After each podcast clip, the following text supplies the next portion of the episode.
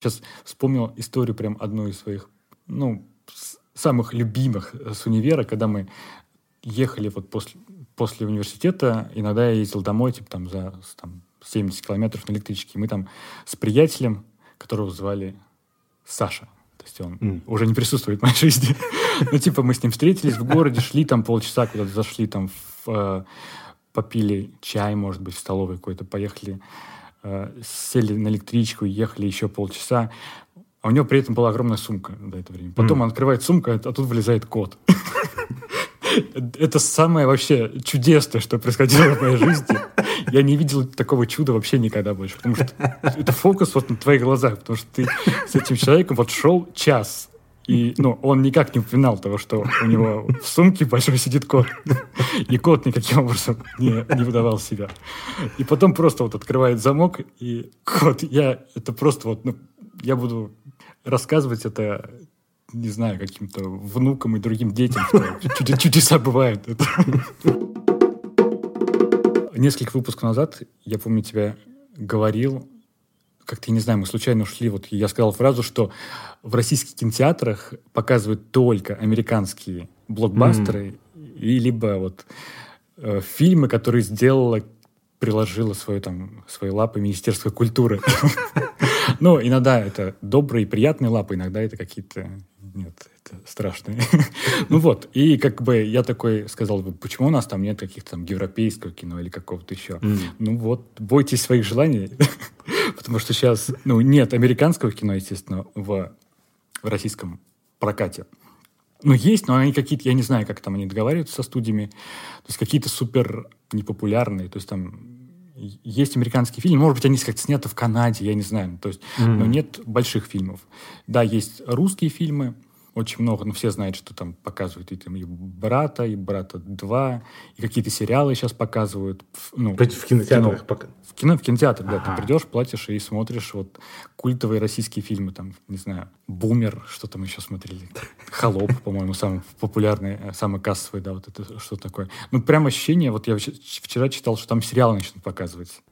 Ну, тоже российские. Скоро и YouTube ролики, да, видимо, в бой пойдут. То есть я вот уже думал, типа, можно мне кажется, скоро как-то YouTube ролик ты сказал, или там типа со своей флешкой прийти, там, типа, можно я вот посмотрю.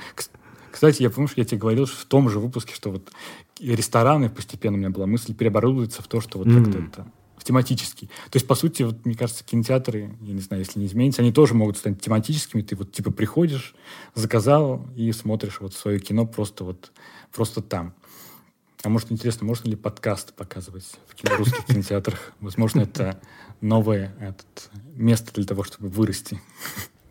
Вот. Ну, в общем, я, да, я вообще давно не был в кино. Вот эти, эти коронавирус, во-первых, ну, и в, и в главных. В 21 году я сходил на «Властелин колец», его перепоказывали потому что с Юлей было интересно. И тоже, по-моему, все. А вот на, на какие-то современные фильмы что-то меня не тянуло. А вот я просто иногда захожу на кинопоиск и смотрю трейлеры на фильмы, от которых я вот, ну, не пойду. Типа вот как я фотографирую афиши там каких-то концертов, на которые я не пойду. То есть смотришь такой, думаешь, ну, в целом неплохо бы, но как-то лень. А это я включил какой-то там индийский фильм э, под названием «Узник», или там на их языке «Кейтхи», «Кейтхи». И я что-то включил трейлер, я смотрю его, и мне, ну, мне прям нравится. Я думаю, блин, я, я ничего не понимаю, как бы, но какой-то нравятся краски, нравятся какие-то там взрывы или там какие-то mm-hmm. прям вот этот э, импульс от этого. Я думаю, блин, я точно пойду туда. Я... Мне показалось, что это что-то похожее вот на какой-то форсаж. То есть я никогда не был поклонником форсажа, но вот как-то ходил пару раз. Это в целом кино, которое ты приходишь и ну не думаешь вообще, типа вот что-то такое. И я прям, ну вот, посмотрел, когда она нач... пойдет, там, сверил расписание, и прям вот два дня жил, думаю, я пойду на индийский фильм в кино. Я прям купил билеты заранее, думаю, что, блин, а вдруг купит, ну, вдруг раскупит на этот фильм э, билеты, и я не попаду. Ну да, и пошел. Я был один в зале. Прям реально один, вот. Я, ну, не получил какого-то там, ну, озарение, про что я потом буду рассказывать своим внукам, как обычно.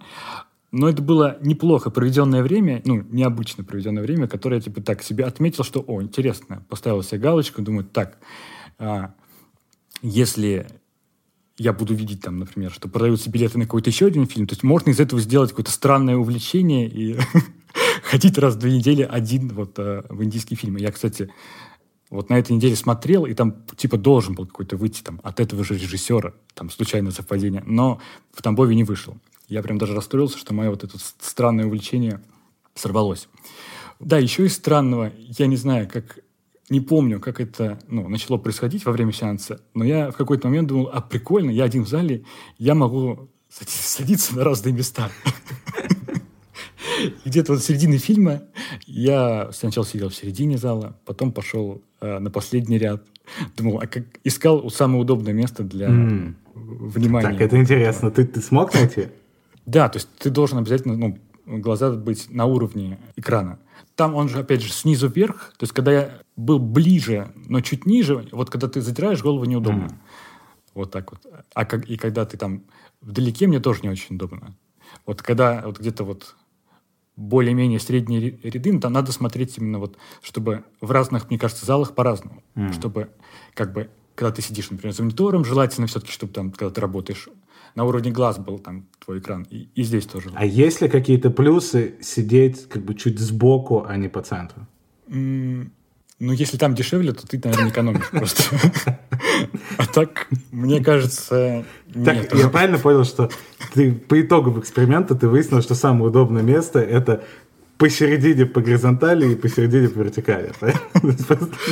Ну, звучит не очень-то будоражище, но в целом да, да. То есть э, более логично звучит, но нужно обращать внимание на высоту экрана. То есть там вот... Записали, записали. Записали, да. Наверное, надо вообще рассказать про что это. Очень кратко, не знаю. Мне кажется, не знаю, тебе интересно или нет, но я тебе расскажу все равно чуть-чуть про это. Это слоган нашего подкаста, да? В общем, да, как я сказал, называется «Узник». «Узник» — это там один чувак, который появляется где-то там чуть ли не в середине фильма или там где-то в четверти. А, это бывший а, преступник, который, mm. чья помощь, ну, по случайным там каким-то факторам понадобилась полицейскому, которому нужен был водитель грузовика, в котором они э, везли там еще 50 полуживых полицейских э, в, в его как бы ковше, типа, в его сзади, вот, в КамАЗе. Звучит странно. Там были э, какие-то другие нюансы, о которых я сейчас ну, забыл. Там, ну, в этом...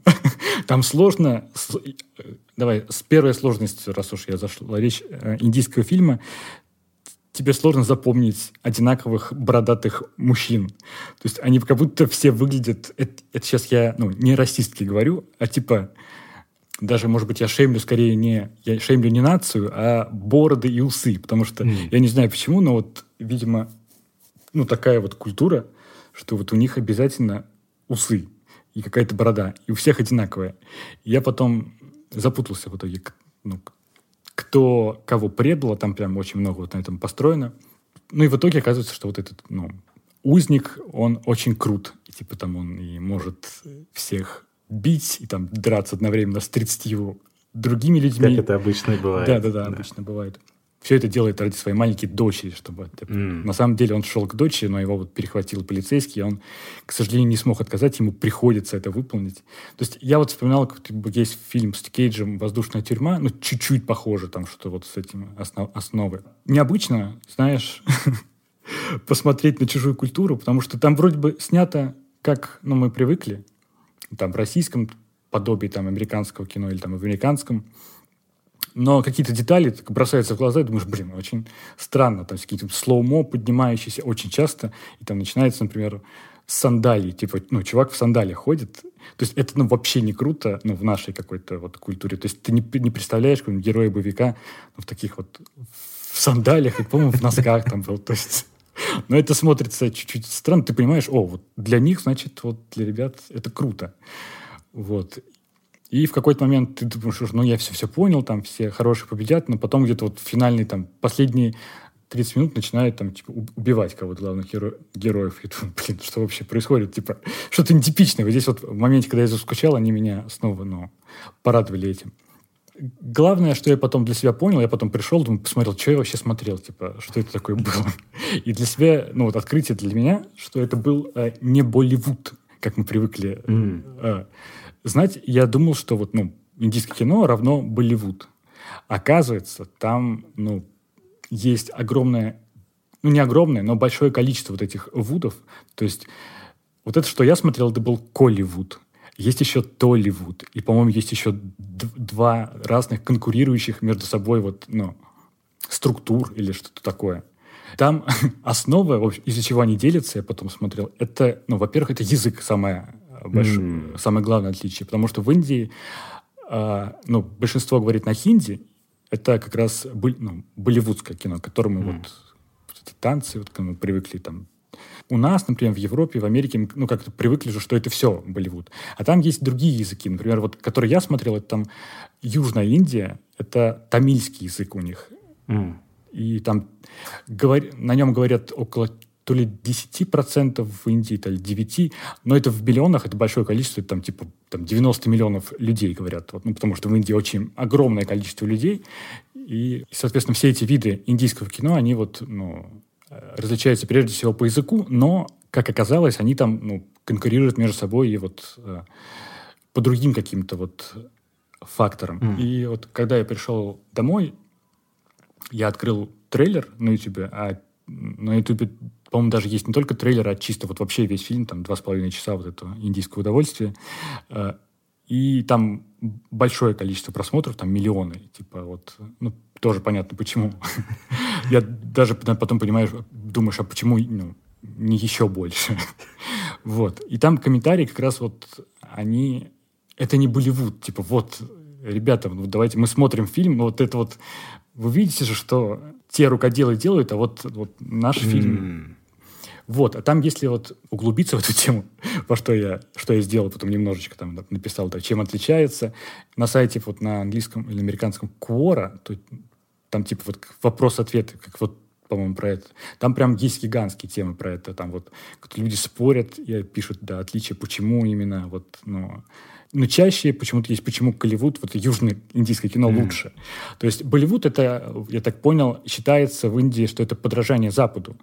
То что в Индии так ну, не живут на самом деле, а именно так они, э, ребята из, вот, из этих студий, хотят показать Индию, что они как бы похожи, мы похожи на вас, и поэтому вот мы вот так ходим по городу, так вот сидим где-нибудь в каких-то в кафешках, вот, но плюс поем, да, вот типа вот немножко как бы стереотипной индийской культуры мы здесь вот еще поем. То есть мы такие же, как вы, но вот танцуем и песни по крайней мере, вот то, что я прочитал. Возможно, у меня синдром утенка, типа, когда ты, ну, утенок, типа, видит то, что первый он увидит в своей жизни, то он считает там за маму. То есть, если он там увидит кошку, то он будет какое-то время mm-hmm. думать, что кошка, да. То есть я увидел первым вот именно голливудский фильм, я уже как будто бы искал в интернете, почему именно голливудские фильмы лучше, чем болливудские, потому что вот э, я-то сходил на этот. Вот в этом, в Голливуде там больше, типа как вот по мнению ребят с Кворы, с комментариях э, на YouTube больше как раз индийского, там больше mm. какого-то героического. Э, женщины там появляются именно... То есть она не танцует, а борется с кем-то. То есть, например, там и какой-то вот криминальной драмы, что-то такое. То есть там, например, нет танцев в этом фильме, в котором я ходил. И забавно, я когда вот вышел из кино, я начал думать вот про... Интересно мне было, вот как вот смотрят на этот фильм ну, вот, индийцы. Думал, там же вот есть скрытая тема, которую я не понимаю, с полицией. Потому что там, ну вот mm. весь фильм, как я сказал, там типа 50 полицейских, они сгружены в кузов ну, их какого-то КАМАЗа, и их везут, типа, вот два с половиной часа, их куда-то перевозят, типа, они вот, ну, не могут ничего сделать. То есть я подумал, там, может быть, есть какая-то тема с оружием, потому что там как-то э, почти нет огнестрельного оружия, и когда там, ну, типа, у кого-то появляется, то прямо они как будто вот, ну, подчеркивают эти, типа, вау, оружие. Я думаю, ну, наверное, интересно, там вот что-то есть с оружием связано, там, может быть, кому-то запрещено или нет. Я думаю, зайду сейчас в комментарии, почитаю, типа, вот наверняка там про это будут писать. А там первые коммент... ну, комментарии были, типа, блин, классно, кино, где нет женских персонажей. Там самый топовый комментарий. Где нет женских персонажей, самый второй комментарий, типа, кино, в котором никто не танцует, как же классно. И, типа, и там, ну, вот на аватарках, ну, это, ну, явно ребята из Индии. И, то есть я, ну, не узнал, не углубился внутрь. Возможно, это проще, чем я думал. И там нет никаких вот аллюзий на то, что почему там полиция бездействует. Вот. А просто вот эти вот этим ребятам нужно, чтобы в кино не было женщин. Ну, там действительно, там как бы... Не, они есть женщины, но они как как бы не акцентируются на женских персонажей. То есть они иногда есть, иногда их вообще нету, но они как бы никогда не бывают, типа, вот именно подруга главного героя. А как так, а почему так вышло, что Болливуд именно стал таким известным во всем мире? Просто потому, что он на хинде, ну, как бы, для Америки, для России же особо нет разницы, какая звуковая дорожка в оригинале идет. Ну да, это первый язык, потому что их больше, ну и, соответственно, ну, больше бюджет раньше точно был, mm. потому что, ну, большие объемы аудитории, и, соответственно, деньги туда вливались, чтобы, ну, вот, делать продукт вот более массовым. Но сейчас, типа, вот бюджеты сравнялись, потому что, ну, как время прошло другое. И вот, ну, то, что я смотрел, ну, это выглядело как бы, ну, довольно круто. То есть там какие-то были э, спецэффекты красивые. То есть mm-hmm. какие-то я мог видеть где-нибудь там в американском кино. Вот. А, еще в чем критикует вот болливудскую систему, что то есть, оказывается там очень много родословных, то есть там прадед, mm. дед, отец, сын, и они все актеры, они все известные, очень известные актеры. То есть если ты родился в семье актера, то ты, скорее всего, станешь ну, суперзвездным актером. То есть тебя возьмут на роль, даже если, ну, как бы ты ни выглядел. Вот. И вот за это еще ругают, что типа вот в этом в южном индийском кино тоже встречается такое, но типа гораздо меньше. Mm. А в этом как бы такие тоже некую искусственность, э, которая есть и даже вот в этом, типа, что туда не пробиваются какие-то местные ребята, а которые вот на главных ролях всегда какая-нибудь семья какая-то Капур. Откуда меня... Келли, Келли Капур. Или Кутрапали, да. Такой типичный, да, индийские фамилии, которые я знаю. Теперь во мне, ты понял, видишь, что больше знаний об индийском кино. Я не знаю, как бы, пригодится мне ли это или нет, потому что, вот, как я вижу, срывается моя какая-то надежда сделать вот этим странным увлечение. В общем, мне немножко грустно было, что я все-таки один был в зале, несмотря на то, что я там ходил и бегал с места на место, как заяц. Э, но потом я был в группе в ВКонтакте индийского кино, которое вот именно прокатчик mm-hmm. тех вот э, фильмов, которые... Оказывается, там последние несколько месяцев вот именно раз в неделю какой-то фильм выпускали индийский. Я все пропустил, естественно. Это, по-моему, был чуть ли не последний, вот, который вот именно в рамках какой-то вот программы вот этой. И там люди в комментариях часто писали, что да, я сходил в сеанс, мне все понравилось, но я был один в зале, там, в Новосибирске, в Архангельске, там, э, в Воронеже.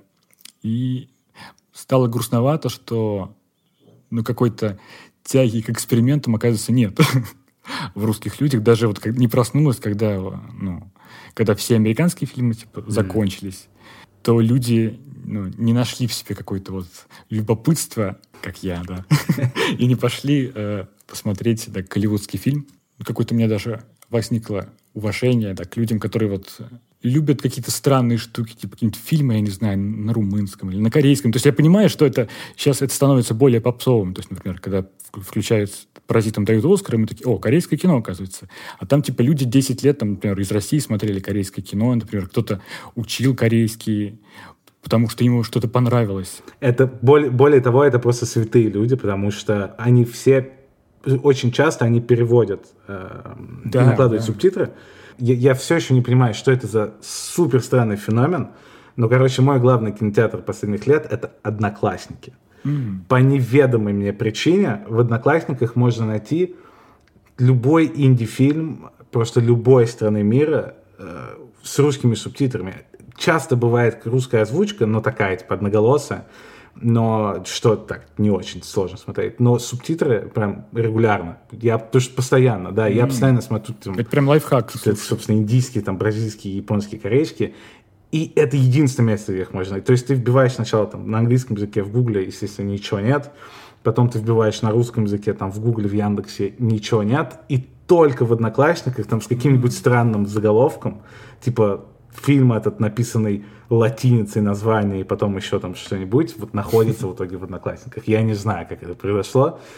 Как бы инди-фильмы из Бразилии и Одноклассники не очень вяжутся в голове, но вот это действительно так. И это все вот эти вот святые люди, которые когда-то выучили язык, потому что влюбились в культуру, ну, а, особенно азиатских стран касается. Вот там, типа, в ВКонтакте группа и ребята в Одноклассниках, которые вот любят Японию, Корею, а, ну, это просто я молиться на них готов и, и голосовать за них на выборах. Ты прям просто какой-то лайфхак года открыл для меня. В Одноклассниках можно смотреть фильмы, и там, оказывается, куча фильмов. Слушай, это прям вот, не знаю. Именно инди-фильмов. Там вот часто там не будет каких-нибудь, которые в прокате там сейчас будут какие-нибудь там из Голливуда, но вот какой-нибудь по-японский фильм 94-го там 90% будет. Блин, святые люди, реально. И вот есть вот восхищение э, этими людьми, что они как-то вот не э, поддались некой системе, типа вот там, давайте смотреть всем там, ну, условный Netflix, сериалы, все такое, как, ну, например, как я делал последние годы, а именно что-то свое. И, например, я вот недавно слушал там какой-то вот то ли не, не Поздаре, еще не Поздаре, или кто-то еще там говорил, ну, типа, когда люди, ну, так восхищены какой-то другой культурой, что учат, например, язык для этого, например, что... Ну, раньше так делали, чтобы там прочитать что-то, литературу какую-то в оригинале. Там, я вот приезжали в Россию, там, например, я хочу прочитать там Достоевского, чисто вот на русском и, ну, понять это. Или там какая-то женщина выучила итальянский, чтобы там читать Данте в оригинале. А сейчас, ну, опять же, это супер много удобства. Я, например, как свой английский, он мне, мне кажется, всю жизнь будет, не пройдет выше какого-то уровня, чтобы я прям точно знаю. То есть у меня, как обычно, я его знаю на каком-то уровне, но если я читаю какую-то статью, например, на иностранном сайте, то есть я там типа одной кнопкой я могу перевести. Mm. Я вот сколько на этом уже обжигался, да, ты что я сейчас буду, вот я же дольше буду читать вот это вот там, вспоминать какое-то слово, я же сейчас вот правой кнопкой нажму и переведу все. Вот. А вот для ребята, которые учат другие языки, чтобы смотреть, там, не знаю, учат немецкий, чтобы смотреть фильм «Красавчик 2» с Тилем Швайгером, мое восхищение. Я даже, знаешь, еще к разговору об индийском кино и о там, непопулярных увлечениях каких-то, я особенно восхищаюсь ребятами, которые именно очень любят, mm-hmm. возможно, даже какие-то устаревающие вещи. Я недавно, как раз пару недель назад, смотрел роскошный индийский фильм, который называется «Однажды в кино». Mm. И, собственно, это было о том, как маленький индийский мальчик э, случайным образом влюбляется в кинематограф. Mm. И там внутри кино очень много отсылок, собственно, к старым историям из Болливуда, и не только. Там отсылки там, к Вуди Аллену, к Тарковскому, к Филине, там wow. куча режиссеров. И очевидно, что это, собственно, режиссер снимал фильм про себя в детстве, потому что, ну, прям, он абсолютно точно э, с автобиографическими историями. И вот этот фильм лишний раз подчеркнул, во-первых, насколько это недооцененная все еще вещь, когда у тебя есть какая-то страсть с детства. Вроде бы об этом много, э, много говорилось там, в последнее время, и, в принципе, в культуре есть вот эта история, что там, ты можешь стать кем угодно, мечтай по-крупному, там, вот, лучшие те, кто вот, точно знает, чего они хотят у этого полно недостатков там, вот от, от, такого подхода, потому что много людей, которых мы прекрасно знаем, включая нас самих, которые не обязательно знают, чего они на самом деле хотят там, до позднего возраста какого-нибудь, а может быть вообще никогда не узнают. И это не так страшно, как кажется из вот этих разговоров, что обязательно нужно иметь мечту. Но тем не менее, очень круто и очень это будоражит, когда у кого-то с детства есть понимание и суперсильная любовь к чему-то, и особенно, когда это что-то устаревающая история. Потому что в кино там, у этого мальчика именно любовь к старой технике кинематографа, когда все это на пленку, там, со скадровкой. И, возможно, нет ничего более драматического, когда человек бесконечно влюблен во что-то, что, очевидно, уже никому не нужно. Тут, мне кажется, еще важно, что увлечение с детства и уверенность что, ну, в том, что твое увлечение, оно вот, ну, верное, что твой там какой-то путь правильный. Потому что, ну, какие-то увлечения с детства там и у меня, наверное, у тебя много, которые там ты сейчас используешь. Но всегда бросает из стороны в сторону, как я вот говорю, когда думаешь, а точно ли вот спортивная журналистика это то, чем я хочу заниматься, или а точно ли вот это?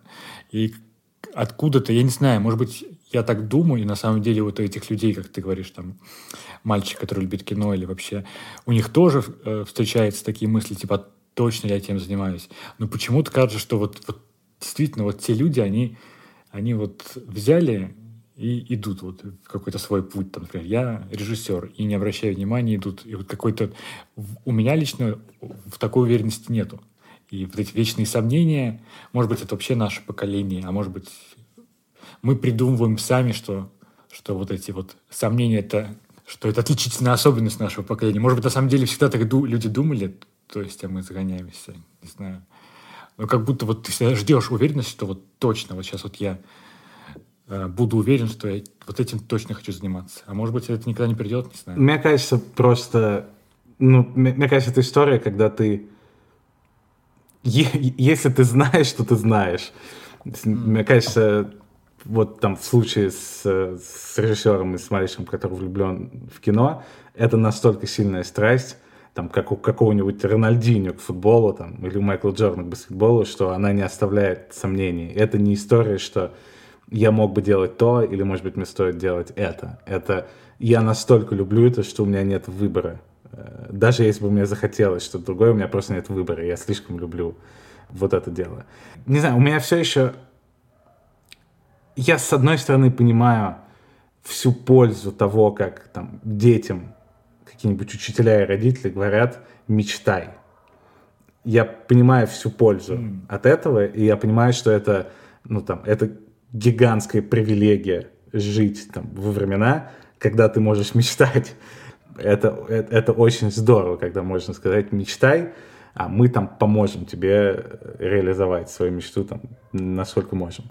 С другой стороны, задокументировано хорошо, что это часто приводит к каким-то супер психологическим проблемам и к давлению, что вот это, mm-hmm. это давит. Когда ты видишь, что вокруг тебя как будто есть люди, которые, которые следуют этому совету и мечтают, а ты до конца не уверен. Не, я не знаю, насколько это хорошая или плохая история, но я, кстати, недавно об этом думал и, и подумал об Америке mm. в этом плане, потому что, мне кажется, Америка — это самая позитивная страна мира. Страна, в которой очень поощряется мечтать, собственно, история про американскую мечту, э, очень поощряется позитивно мыслить. То есть ну, это, это как бы здорово. Опять же, это очень раскрепощает. И вот эта история тоже про то, что ты можешь стать кем ты захочешь. Все зависит только от тебя. Иди и делай у тебя точно получится, потому что почему у тебя не получится. Э, мне кажется, вот это вот прям это одновременно самое крутое качество американской культуры, потому что, мне кажется, в этом плане это довольно уникальная страна. Мне все-таки кажется, что в Европе побольше скептицизма какого-то, какого-то в плохом смысле здравомыслия и пессимизма, и вот ощущение, что особенно в Англии, например, ну, в таких знаменито ироничных странах, в России скорее тоже под это слово подходит. Мне кажется, в России, если ты скажешь, я мечтаю стать певцом, то тебе скажут, ну что, по кабакам потом ходить, типа, петь будешь, издеваешься. Ну, то есть, есть культура, да, когда скорее тебя обсмеют. И в этом плане я бы хотел, наверное, быть маленьким ребенком в Америке, потому что, мне кажется, вот это лучшая культура для того, чтобы расти там совершенно раскрепощенным человеком, в котором поощряются все твои большие мечты, которые звучат как будто плохо реализуемыми.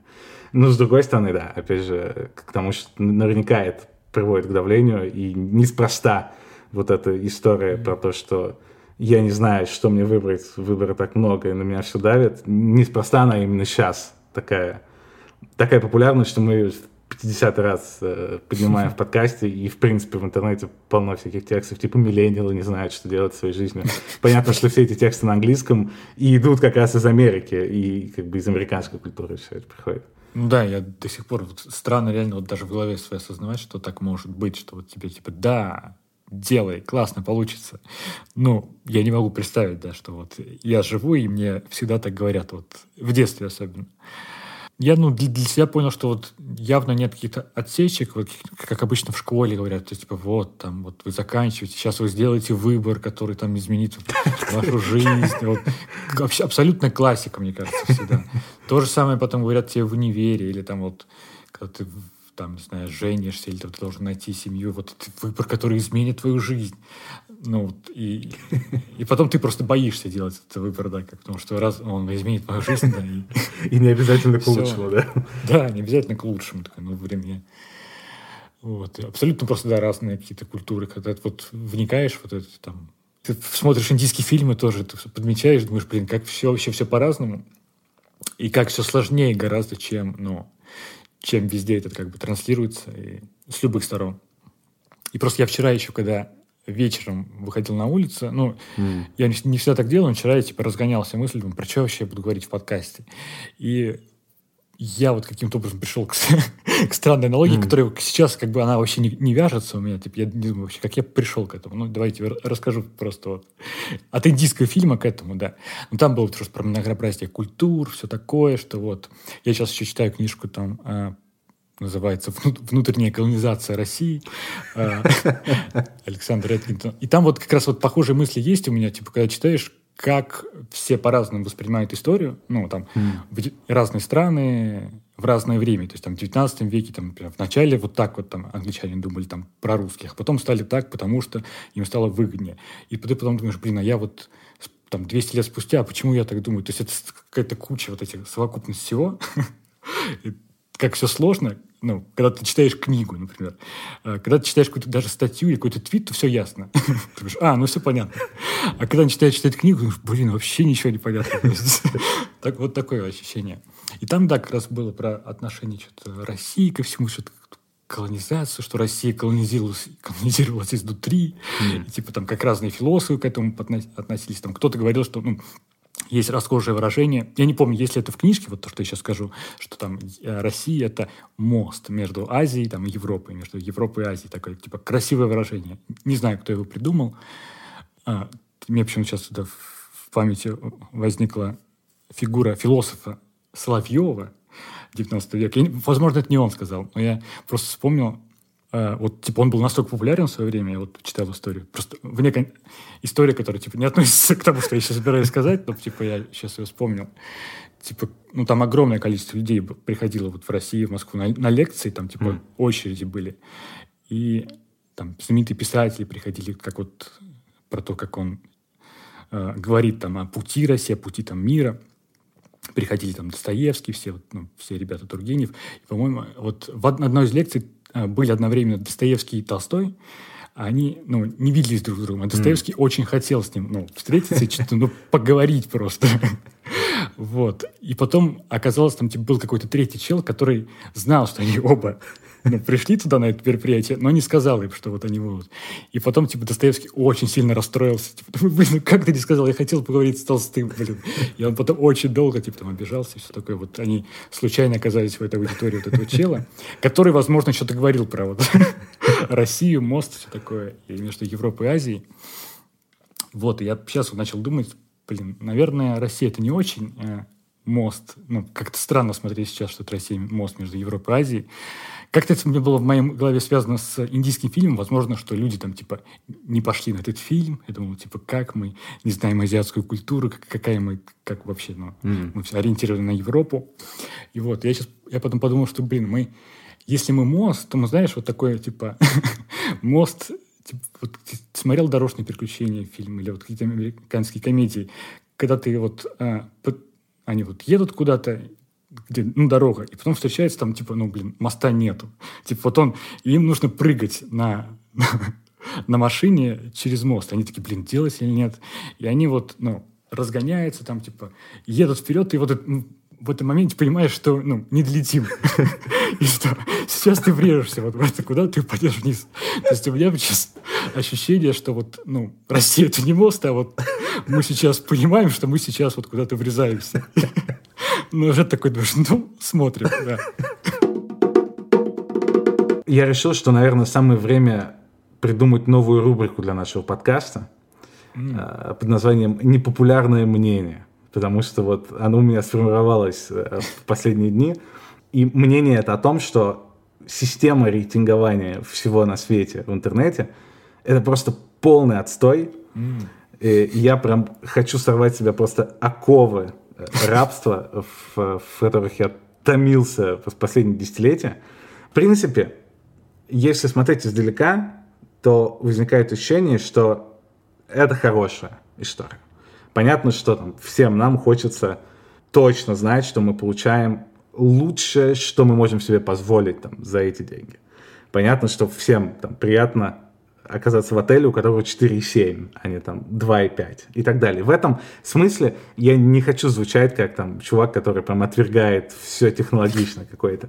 Эта часть мне нравится, при том, что все равно, возвращаясь опять к той теме э, с удобствами, которые чуть-чуть делают жизнь какой-то более однообразной и скучной, возможно, тут тоже этот эффект проявляется в том, что ну, мы все хотим лучшего, в итоге у нас у всех абсолютно одинаковый experience. Типа мы ходим в одни и те же рестораны, которые там 4-5 и выше, смотрим одни и те же фильмы, которые в топ-100 на там кинопоиске и IMDb, и вот из этого оперы все.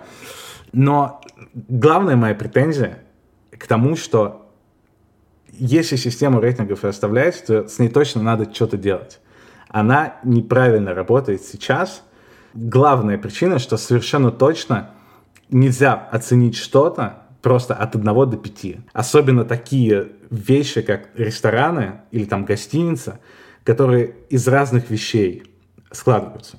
Потому что, ну, в ресторане есть еда, есть место расположения, есть интерьер, есть работники, которые там работают.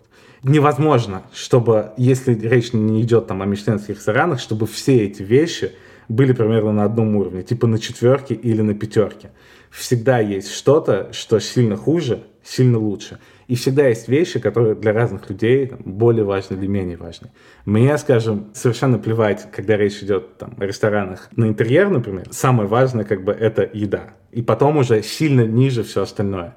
Но если там говорить о каких-нибудь гостиницах, то мне там без разницы часто на место расположения, но не без разницы, например, на чистоту. А есть куча людей, которым важно, чтобы, например, отель там удобно располагался у метро, и для них там это важнее. И вот эта история, когда ты ставишь одну оценку за там пять разных вещей, пытаясь в голове у, себя скалькулировать, э, какой у тебя итоговый рейтинг, ну, она просто плохо работает и там, не отражает вообще реальность, особенно учитывая, что там в моменте эти вещи могут измениться. Например, в дефолтном состоянии мне там не важна, типа, дружелюбность там официанта. Но если официант будет экстремально недружелюбен, то это сразу же как бы выйдет на первое место, даже если там было очень вкусно. То есть это, это меняется состояние. Когда что-то экстремально плохое, или, например, интерьер, ну, мне сложно представить, что есть там максимально плохой интерьер, но я, например, помню отзыв, у дома у нас есть итальянский ресторан, у которого я посмотрел отзыв, и одна девушка написала, поставила оценку типа 2, написала «очень вкусно», но на стене висела э, голова лося. А я, типа, вегетарианка, и это просто самое ужасное, что я видел в своей жизни, и мне пришлось уйти, потому что я не могу есть, рассматривать, типа, голову когда-то живого лося.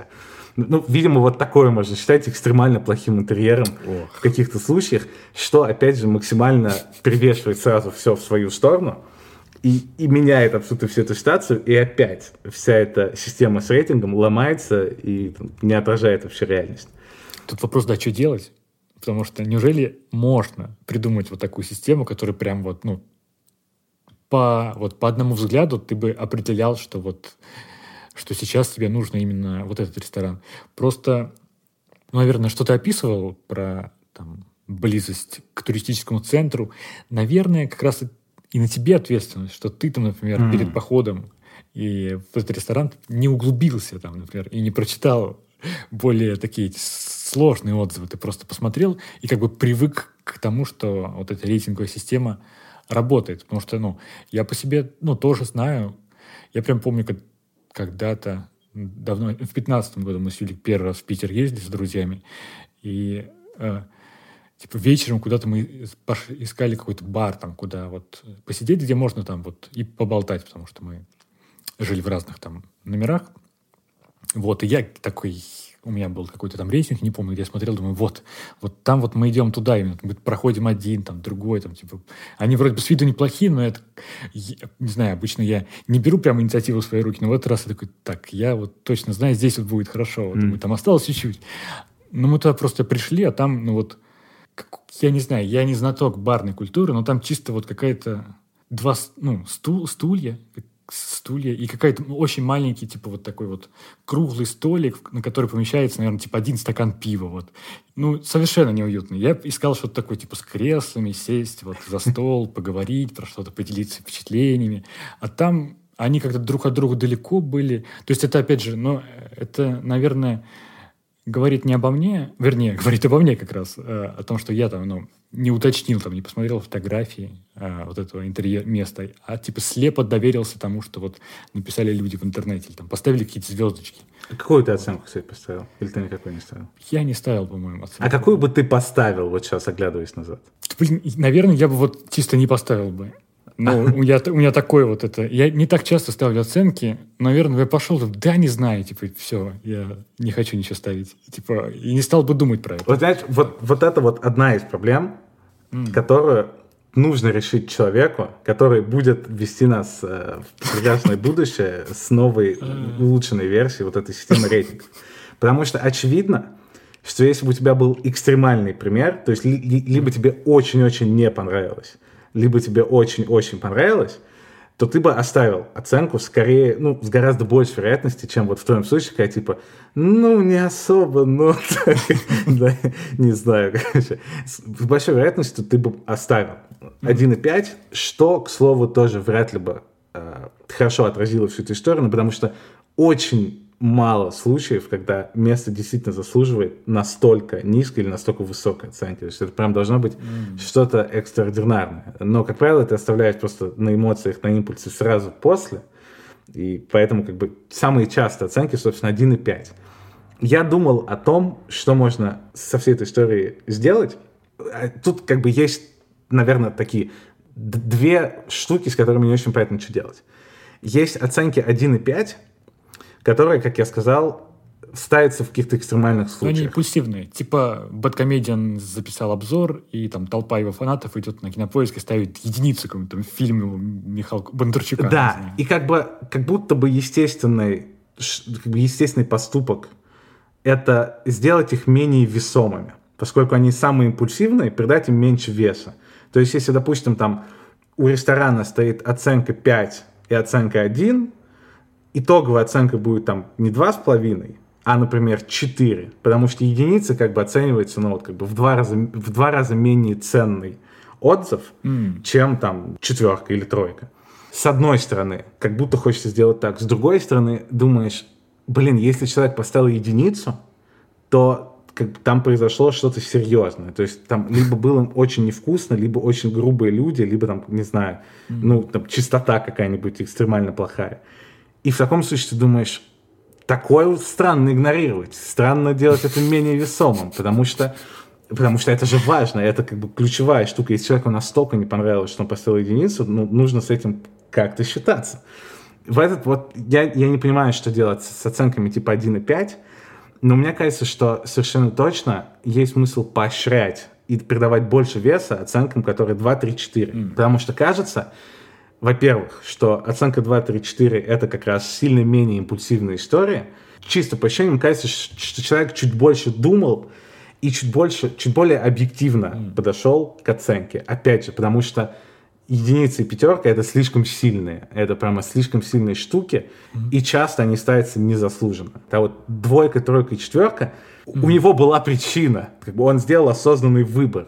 Чтобы поставить единицу пятерку, выбор как бы не нужно делать. А вот 2, 3 или 4, это уже как будто явно что-то более глубокое. Поэтому, во-первых, скорее нужно поощрять и придавать больше веса алгоритмам двойки, тройки и четверки.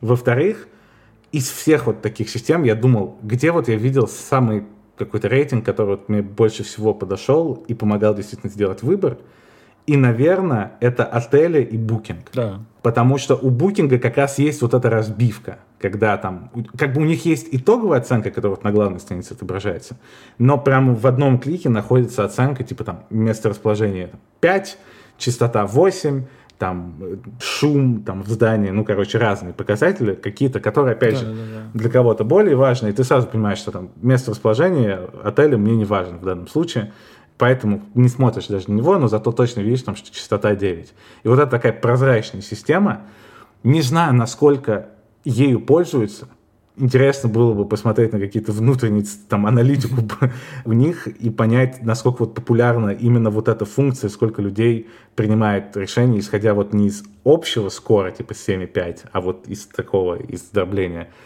Но для меня это совершенно точно самый наиболее приближенный к какому-то оптимальному варианту. Ага. Все он еще, все еще не идеальный, потому что все равно понятно, что у людей там случаются экстремальные какие-то события, они либо сильно занижают, либо сильно завышают, но вот он близок к какому-то нормальному варианту. Но при этом даже у букинга, я подозреваю, нет никакой защиты для тех, кто только начинает. То есть для тех, кто вот только открыл там свой какой-нибудь отель, там, квартиру сдавать, там, домик или, или что-то такое. Mm. И совершенно точно там это есть проблема в ресторанной Э, индустрии.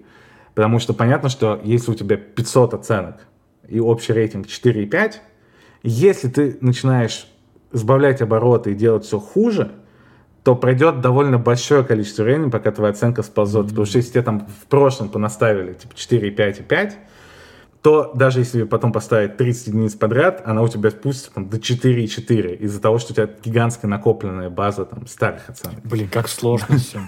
Как сложно решить эту проблему. А, соответственно, да, если ты только-только открываешь, и вот тут я, кстати, пытаюсь всегда в Гугле прям заставлять себя, хоть и безумно лень, ставить оценку новым местам. Вот если я вижу, что у них всего 4 оценки пока, и мне там все понравилось, то я ставлю им пятерку, Потому что если туда зайдет кто-нибудь, у кого будет плохое настроение, mm-hmm. и поставит им единицу, то они сразу превратятся там в 3,7, и по сути на этом месте можно ставить крест. Потому что кто из нас в эпоху э, системы рейтингов пойдет в место, у которого 3,5? Да, 3,7. Ну, примерно никто. И, разумеется, все пойдут там в 4,5. Возможно, какие-то кафе разорились из-за того, что я им не поставил когда-то. Это, к слову, интересный феномен, принято считать, и мы тоже с тобой много раз обсуждали, что интернет скорее злой, чем добрый. Ну, по своей ну сути, ну, да. он скорее это, злой. Это аксиома. Да, он скорее точно. кричащий друг на друга, орущий, спорящий и посылающий друг друга к черту. Но что удивительно, именно э, в плане рейтингования всего на свете, интернет внезапно очень добрый. Mm.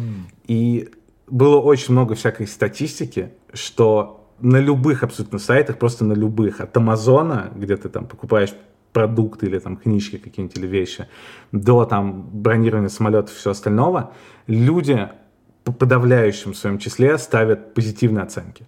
То есть везде идет дикий перекос в позитив. Обычно там на любом сайте у любого продукта 70-80% отзывов это пятерка или 4,5. И после этого идет 20% единица, то есть те, у кого был супер там, плохой какой-то опыт. И потом уже распределяется все остальное. То есть в этом плане mm. интернет все очень переоценивает. И из-за того, что так это продолжалось многие годы, вот это вот 4,5, 4,2, 4,3 это как бы дефолтная уже оценка. То есть если тебя типа не ударили сковородой э, в ресторане по голове, то как бы, ну, дефолтно это типа 4,3 вот твоя оценка. Вот эти двойки и тройки ставятся прям максимально редко, они почти на всех сайтах всегда самые непопулярные. Ой, ну двойка, тройка, да, я редко тоже вижу. Где угодно, там и продукты купить или где-то еще. Да, и из-за этого, из-за этого как бы одновременно сместилось все вверх, то есть если типа 10 лет назад э, там, оценка 4, ну это хорошая оценка. Mm. Я ездил в отеле на букинге, у которых был рейтинг там типа 6,1, и, но это если 5 это среднее, то это выше среднего. Ну, да. И у меня вообще не было никаких вопросов. Сейчас 6.1 кажется, что Ой. там тебя зарежут просто, типа, в коридоре. И ниже, типа, наверное, 7,8 вот это такая психологическая отметка, и то лучше бы в восьмерочку. Лучше бы вот 8,1. Да, восьмерочка желательно. Да, да. По-моему, на том же букинге есть там это от 8 выше, вот это именно характеристика выбрать, чтобы тебе показывались именно от 8 оценок. Да, еще, наверное, когда вот десятибальная шкала, особенно там с, там, типа, не просто 8-9, а там 8,3, тут чуть-чуть побольше простор, наверное, и внушительная разница между, типа, 8 и 9 и 7. Она прям бросается mm. в глаза, что 9 и 7 это какой-нибудь Риц, а 8 и 2 это просто хороший обычный отель. Когда пятибальная шкала, вот эта разница между 4,3 и 4,7, вот в эти вот 4 единицы, 4 десятых, но вот она прям совсем никакая. никакая. В итоге получается, что у тебя 90% всех ресторанов в мире, типа в диапазоне там, от 4,2 до 4,6, и по сути... Ну, типа, они норм. Да, да, и все еще как бы тебе приходится выбирать между ними по каким-то другим э, показателям, ага. потому что исходя из рейтинга, как будто между ними нет никакой разницы, что, опять же, ну, не может так быть. Не может, что 80% ресторанов в мире находятся в диапазоне, типа, в 4 десятых. Вот эта переоцененная история, она тоже одна из причин, почему вот эта система рейтинга ну, не работает в текущем виде. То есть, смотри, нужно, получается, либо делать большую шкалу, ну, там, 100 баллов, например. Мне кажется, 100 баллов слишком большой простор. Мне кажется, наверное, десятка. Или для эксперимента я бы сделал где-то там 20, например. Можно, можно. Ну, 100 совершенно нет. 100, мне кажется, это прям так же плохо, как 5. Потому что никто не будет думать, поставить мне этому оценку 63 или 78. Это будет либо 100, типа, либо 1 все равно. Ну, типа 100 такое число, в принципе, может быть, вдруг, вдруг будет по процентам ты можешь как-то себе это заполнить, там, 100%. 5, я не знаю, что такое 5. 5 это просто вот, ну, как в школе, 5. А 100 это какой-то вот ты, у тебя есть Типа вот 100%. Ну, на Rotten Tomatoes, кстати, 100%, да. На Rotten а. Tomatoes 100%, но при этом, а, действительно, при да. этом там две разных цифры. Одна от критиков, одна от э, зрителей, и они очень часто не совпадают вообще. Очень часто от критиков там 90, от зрителей 60. Да, получается, или наоборот делают там всего лишь две кнопки, типа окей или не окей, например, нравится и не нравится, как, например, ну, на Ютубе раньше mm. было. Или где- где-то еще. По-моему, у Лебедева такую мысль, когда-то где-то я читал, что типа он ну, ставит либо вот как раз да, ну ему либо нравится, либо нет. То есть как mm. ты можешь оценить опыт? Сложно оценить его там, ну, он э, на там, 83, да, или на 62, тебе либо окей, либо нет. Ну, подожди, а, да, давай представим, что ты на Airbnb, я не знаю, работает ли он у тебя. Нет, не, не работает. работает. Окей, ну, как раз представь, да. Представь. Представь, что ты на Airbnb, и, допустим, ты дважды съездил э, в отпуск. И один раз ты съездил в, в обычную квартиру, ну, которая была приятной и, и приятный хост, и все прошло хорошо. А второй раз ты решил сделать что-нибудь необычное, найти какой-нибудь дорогой экзотичный вариант и остановился на какой-нибудь доме лодки в Амстердаме. И это experience, который ты запомнишь типа на ближайшие 20 лет. Ну, ты же, ты бы точно хотел разгр... провести между ними черту. Ты бы не хотел и тому, и тому просто поставить лайк, как будто между ними. Если представишь, что тебе действительно важно, чтобы ты вот внес свой вклад в успех этого места потом. Потому что ты знаешь, что после тебя 300 тысяч uh-huh. человек выберут э, там, то или, или другое, в том числе на основе твоей оценки. Знаешь, по, мне кажется, я такими категориями как раз не мыслил вообще никогда. Типа, что я хочу внести вклад. Я такой, ну, мне понравилось. Наверное, тут нужны дополнительные какие-то вопросы. Например, если ты поставишь палец вниз, и тебе там, например, пишут, а что именно? То есть ты, например, ставишь вот эти вот галочки где-то. Или где-то ты поставил вверх, ты можешь ответить, а что именно тебе понравилось. Mm. Чтобы чтобы одновременно шла вот эта шкала окей или не окей, а тот, кто хочет там, например, углубиться, тот может проверить вот эти вот следующие параметры. Вот. ну, наверное, вот ну, мне, например, в такси удобно ну, пользоваться, например, здесь Яндекс Такси или Uber. Нет, там как раз 5 звезд, да. Но мне было бы удобно, в том числе, если бы поставили просто, ну, окей или не окей. Потому что либо мне, ну, нормально, а либо я всегда, мне сложно представить, сейчас 4 или 3 там поставить. То есть он, например, не пристегнут, водитель, например. Что это? Это вроде, с одной стороны, ну, как бы, ну что, я прям единицу поставлю. Но с другой стороны, это, по идее, безопасность, то есть люди должны быть пристегнуты. Это ключевая штука. Mm. Но мне в любом случае не понравилось. То есть, но ну, я бы хотел бы написать, что именно мне не понравилось, например. А, а что это такое? Единица, двойка или тройка или четверка, я не знаю. Ну, понимаешь, в, в такси это все-таки такой ну, как бы одно такси мало чем отличается от другого такси. А, да. Хотя, например, если бы ты сначала вызвал какой-нибудь супердорогой бизнес, там какой-то класс э, такси, и там все было идеально, и тебе, не знаю, спели песню голосом Фредди Меркьюри и дали стаканчик холодный Сан-Пелегрино, и ты поставим этому пятерку. А на следующий день ты вызвал эконом-такси, где все просто было норм. Ну, как обычно. Поставил бы ты все еще пятерку. И, и в, в конце тебя попросили, поставьте мне отзыв, пожалуйста. И ты помнишь, что вчера было там, и тому, если тому ты поставил пятерку, как ты можешь поставить пятерку этому, если это совершенно, ну, это объективно другой уровень. Но я, с другой стороны, я не могу поставить ему ниже что-то, четверку. Он же не сделал ничего плохого, то есть он бы как бы окей. Вот в этом, в этом проблема, что тебе кажется, что четверка — это плохо. Вот это вот извращенное, испорченная mm. годами интернета и позитива людей, и неразборчивости, ага, да, испорченная система рейтинга. 4 должно быть нормально, 3-5 должно быть дефолтной оценкой. Если mm. тебя не ударили по голове сковородкой, но и не случилась сцена из рататуя, э, то должно быть 3-5. Если случается рататуй, это уже 4-2.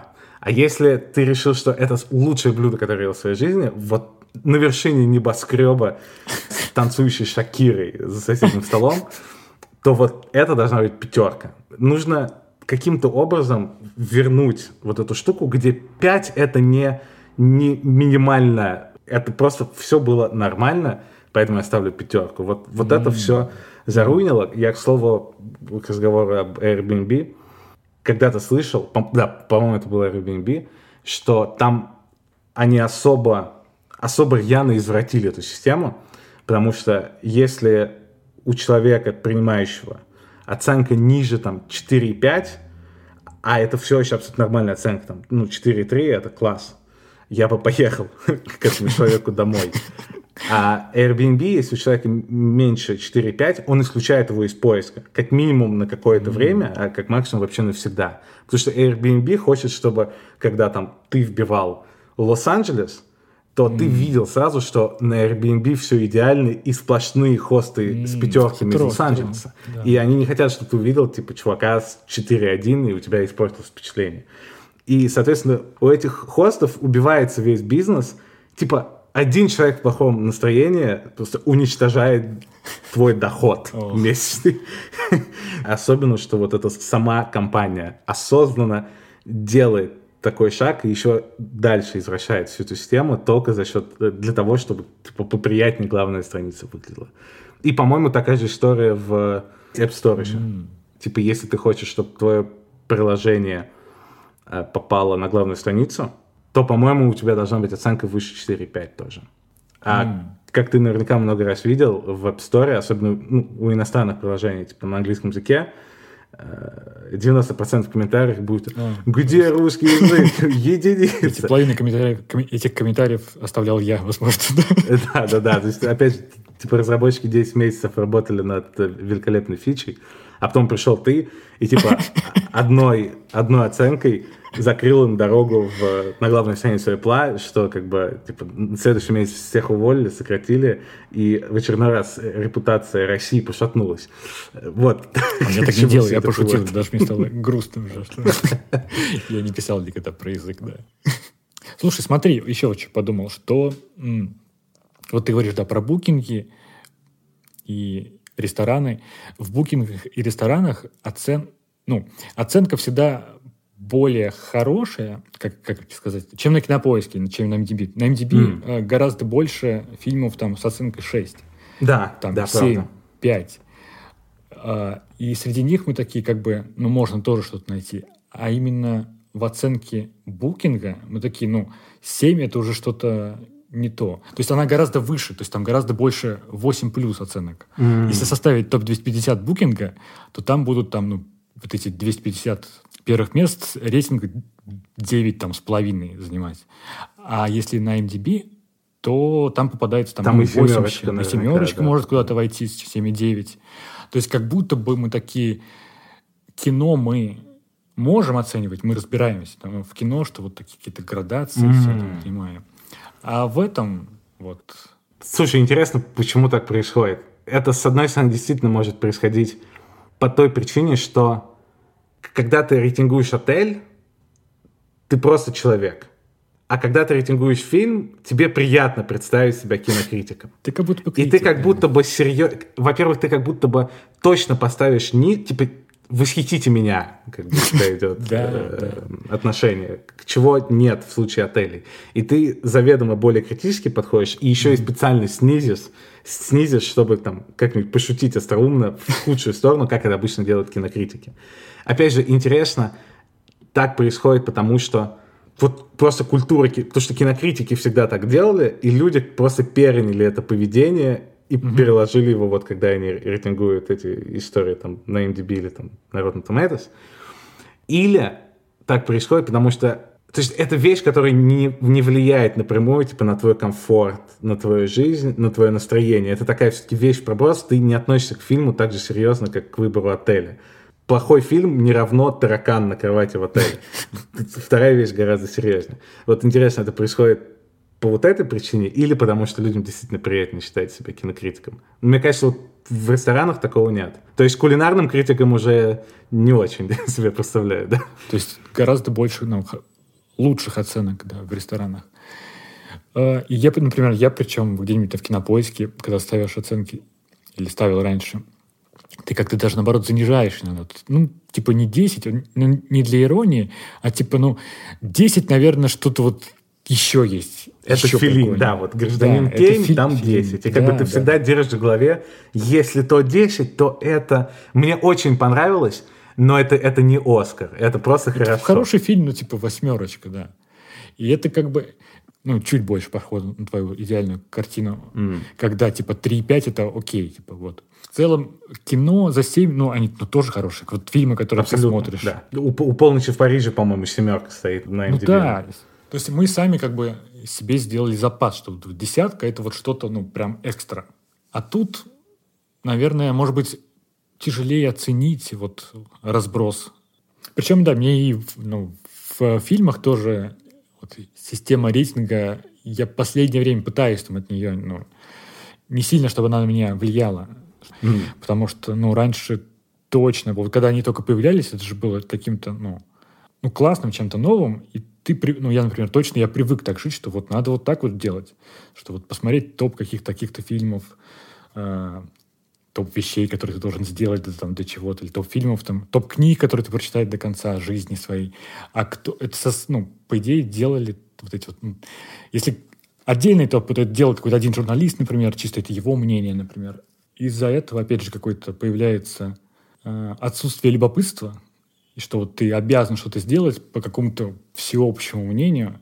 В детстве же такого не было. Ты просто, ну, опять же, если вспоминать сегодня вечер воспоминаний, как с магазинами, а теперь с кассетами. У нас там, ну, в воскресенье, в тот самый день воскресенья, опять приезжали в наш поселок, вот именно продавались кассеты. Mm. Вот, и в детстве мы вот каждое, каждое воскресенье ходили не в церковь, а вот типа на рынок такой с проход по всем палаткам, и обязательно там смотрели на кассеты, которые ты смотришь вот по постерам, а что тебе тебе нравится, вот какой-то, может, что-то на что-то похоже. И там была вот продавщица, я прям помню, как она выглядит. Ну, максимум кинокритик в детстве, тогда она вот говорит, ну вот мы вчера смотрели, нормально, интересно было. И такой, да, возьму, хорошо. Главный кинокритик детства. Я причем помню, она, да, похоже даже немножко на Антона Долина была. По крайней мере, прическа. Как-то интереснее в плане было, что ты искал что-то, что-то любопытное. Тебе тут почему-то вот тебе понравилось там вот а, постер, вот эта картинка. Если бы я в детстве был вот таким груженным, как, ну, как какое-то время назад, я сейчас думаю, так, в какой мне фильм вот выбрать, чтобы перед свои там друзья мои одноклассники сказали, ну, ты отлично выбрал фильм, там, ты вот посмотрел фильм не со Стивеном Сигалом, а с Джеки Чаном, отлично. Так что рейтинги, ну, это удобная история, очевидно удобная штука, которую не стоит, наверное, воспринимать, ну, по крайней мере, сейчас, как что-то безусловно правильное, что ты видишь там оценку 4,8 и точно тебе понравится. Mm. Наверное, есть какие-то нюансы, да, там, которые могут тебя разочаровать. Возможно, вот сейчас, изучая опыт Китая, там, когда-то эта история продвинется, и мы такие сможем идеально понимать, да, по рейтингам, там, идеально понимать, какую оценку ставить подкасту, ну, вот этому явно там пятерочку нужно поставить. Вот. Но пока, пока это как бы удобная штука, которую... Которую нужно доделать просто. Доделать, да, да самому в голове. Просто пока, мне кажется, так. Не обязательно кто-то должен делать, там, Илон Маск спуститься и там изменить Твиттер, а потом рейтинги и все такое. Пока, ну, нужно делать самому это в голове. И все же, а, десятибальная шкала вместо пятибальной шкалы стопроцентно. И б, точно нужны разные категории. Э, вряд ли они нужны в кино, потому что, ну, тут это превратится в, совсем в копание в деталях. Но там, где уместно, отели, рестораны, курортные э, штуки. Банки те же самые. Потому что ну, в банках я, например, знаю, что это... Ну, мне тетя рассказывала, что там Э, Звонят ли коллекторы? Нахамили ли на кассе? То есть, если написать, по-моему, вот есть сайт банки.ру, если написать, что что-то вот было не так, то изменят. То есть тебе позвонят и там поправят все. Если ты напишешь, то всем как бы плевать. А там как бы они, банки смотрят за этим рейтингом и смотрят, чтобы у них были mm. хорошие оценки. Так что вот. Да, в общем, короче, по версии проблемы МУ, идеальный рейтинг – это 10 баллов. И разбивка на разные категории – это как минимум. Как минимум. После этого мы готовы взглянуть еще раз на рейтинг, который получится, и тогда уже окончательно сделать вывод, рабочая эта история или нет. К слову, какие бы категории ты бы у нашего подкаста выбрал?